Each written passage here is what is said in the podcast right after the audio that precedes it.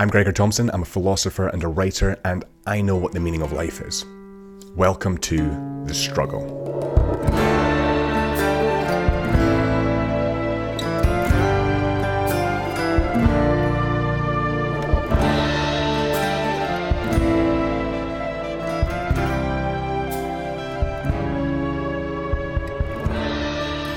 This episode is brought to you by the Struggle for Meaning newsletter. This is a weekly email newsletter that I send out for free every Sunday, a short article concerning the art of embracing struggle. I also send out tips, strategies, recommendations such as movies, music, podcasts, and recipes to help along the way. To sign up completely for free, go to gregorthomson.com. The link will be in the show notes. Confirm your subscription and make sure you check your spam folder for your welcome newsletter and add me to your contacts to continue to receive receive it in your inbox for free. And that's it. You're on your way to struggling more and being more productive, healthy, and motivated. Now, let's get on with the struggle. This is episode 9 of The Struggle with me, Gregor Thomson. And for this episode, I want to speak about failure. Now, I know this topic has been spoken about all over the internet at nauseum. You know, failure is a part of the journey and all of that. But the reason I'm speaking about it is because so many people are still terrified of failure. So much so that we either don't try to achieve something that's meaningful to us, or we settle somewhere where failure is a hell of a lot less likely to occur. Guess what? Settling is failing by default. Inaction is failing. You're making a decision every time you don't try to achieve something that's meaningful to you. And that sort of failing doesn't reap any meaningful rewards. But why wouldn't you be terrified of failure? It's so easy to beat yourself up when you fail. You didn't get the job, you didn't get the promotion, you failed to run the 5K, your latest podcast episode didn't get as many views as you would like. Not that that's personal to me. These can be very disheartening events, but they needn't be. Because productive failure is simply evidence of trying, evidence that you're pushing yourself sufficiently. If you're able to learn a song on an instrument and perform it note perfect in five minutes, you aren't pushing yourself hard enough. There needs to be some wrong notes and a few swear words to know you're pushing yourself, to know you're progressing. As much as it is a cliche, failure is part of the journey, but not just any journey, a meaningful one, a journey where productive struggle has been embraced and suffering has been accepted. Many journeys are flat, easy, with no obstacles to contend with. These are the journeys of settling. These are journeys of continued failure with no growth and no meaningful rewards. What we want is productive failures that harbour growth, obstacles that we fail to overcome once or twice or three times or a hundred times. But then when we overcome them, we are better for it.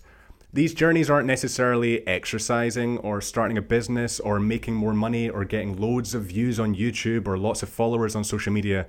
You know, the things we view as signs of success in society. They're also personal journeys. If you set out to spend less time focusing on career pursuits and more time with loved ones, you're going to fail sometimes if you've been working too much for too long, if you've built strong habits over many years to the detriment of your personal life. It's going to be difficult to reduce the time you spend on work. But the progress comes as you become more aware of your time and as you actually spend more time with loved ones. After every failure, every day you spend too much time working and not enough time with loved ones, you become more aware of how often you work. You'll then spend less time obsessively working, and therefore you're better for those failures. There is no success without failure. So if you're not failing, you will never succeed. Most people are so terrified of failing that they never even try. However, every successful person failed, struggled through setbacks, or felt lost and hopeless right before they made it or succeeded. Stoic philosopher Marcus Aurelius wrote The impediment to action advances action. What stands in the way becomes the way. What he meant by this is that we can have all the expectations for how our lives will pan out, but we cannot control what actually happens. Therefore, we must accept failures and obstacles and push through them. Obstacles must be accepted and overcome if we are ever to make it to the top of the mountain, whatever that mountain is for you.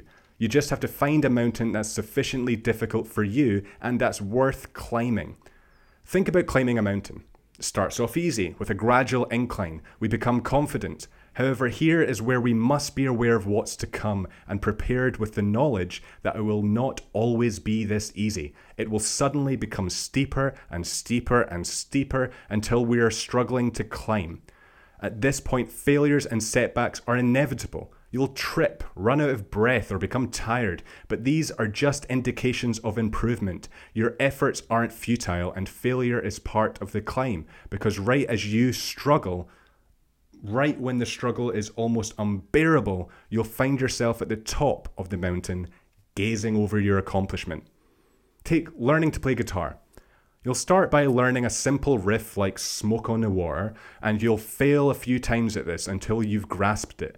Then you'll learn a few more songs. They become fairly easy, and you're becoming more confident. But then you have to learn keys and scales and improvisation. These are much harder to grasp, but are necessary for improvement. This is the steep part of the mountain. You might feel hopeless, or that you want to give up, or that you'll never improve, but this is precisely the point where maximum effort must be initiated.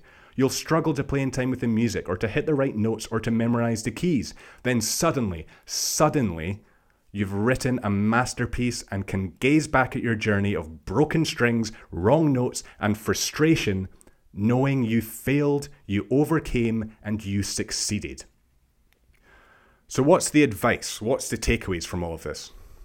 One, don't choose a task or pursuit that is meaningful because anyone else told you it is. Find what's meaningful to you personally. What are you lacking in life? What would bring the most meaning to your life? What are you willing to fail at? You might work too much. You might not work enough. You might not exercise enough. You might not eat healthily enough. Or you might have a dream career that you're avoiding for fear of failure. Whatever you can do that's meaningful to you, that's difficult, that would make you a better person, and that would bring meaning to your life is what you ought to do. Two, be aware of the initial growth stage. It will not always be easy, and to be prepared for what's to come is to be realistic but optimistic. Three, there will be extremely difficult struggles following the initial growth stage, but this is where maximum effort must be employed to reach the top. Four, failures and setbacks during this struggle stage must be welcomed. Remember that most people stop when they fail or stop when it gets hard, and you're not most people. So learn from each failure, ensure you are better for it, and keep climbing. And five, the hardest part comes right before success. So do not be disheartened by the struggle. One day you'll be gazing back at this point with pride. The answer lies in the struggle. So keep on struggling.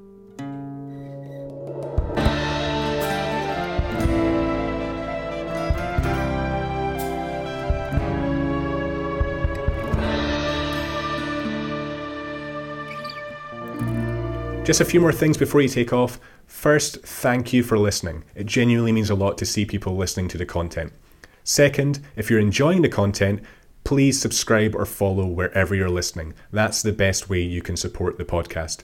You also have the option to leave me up to a five star review, which would also be very much appreciated. And lastly, keep on struggling.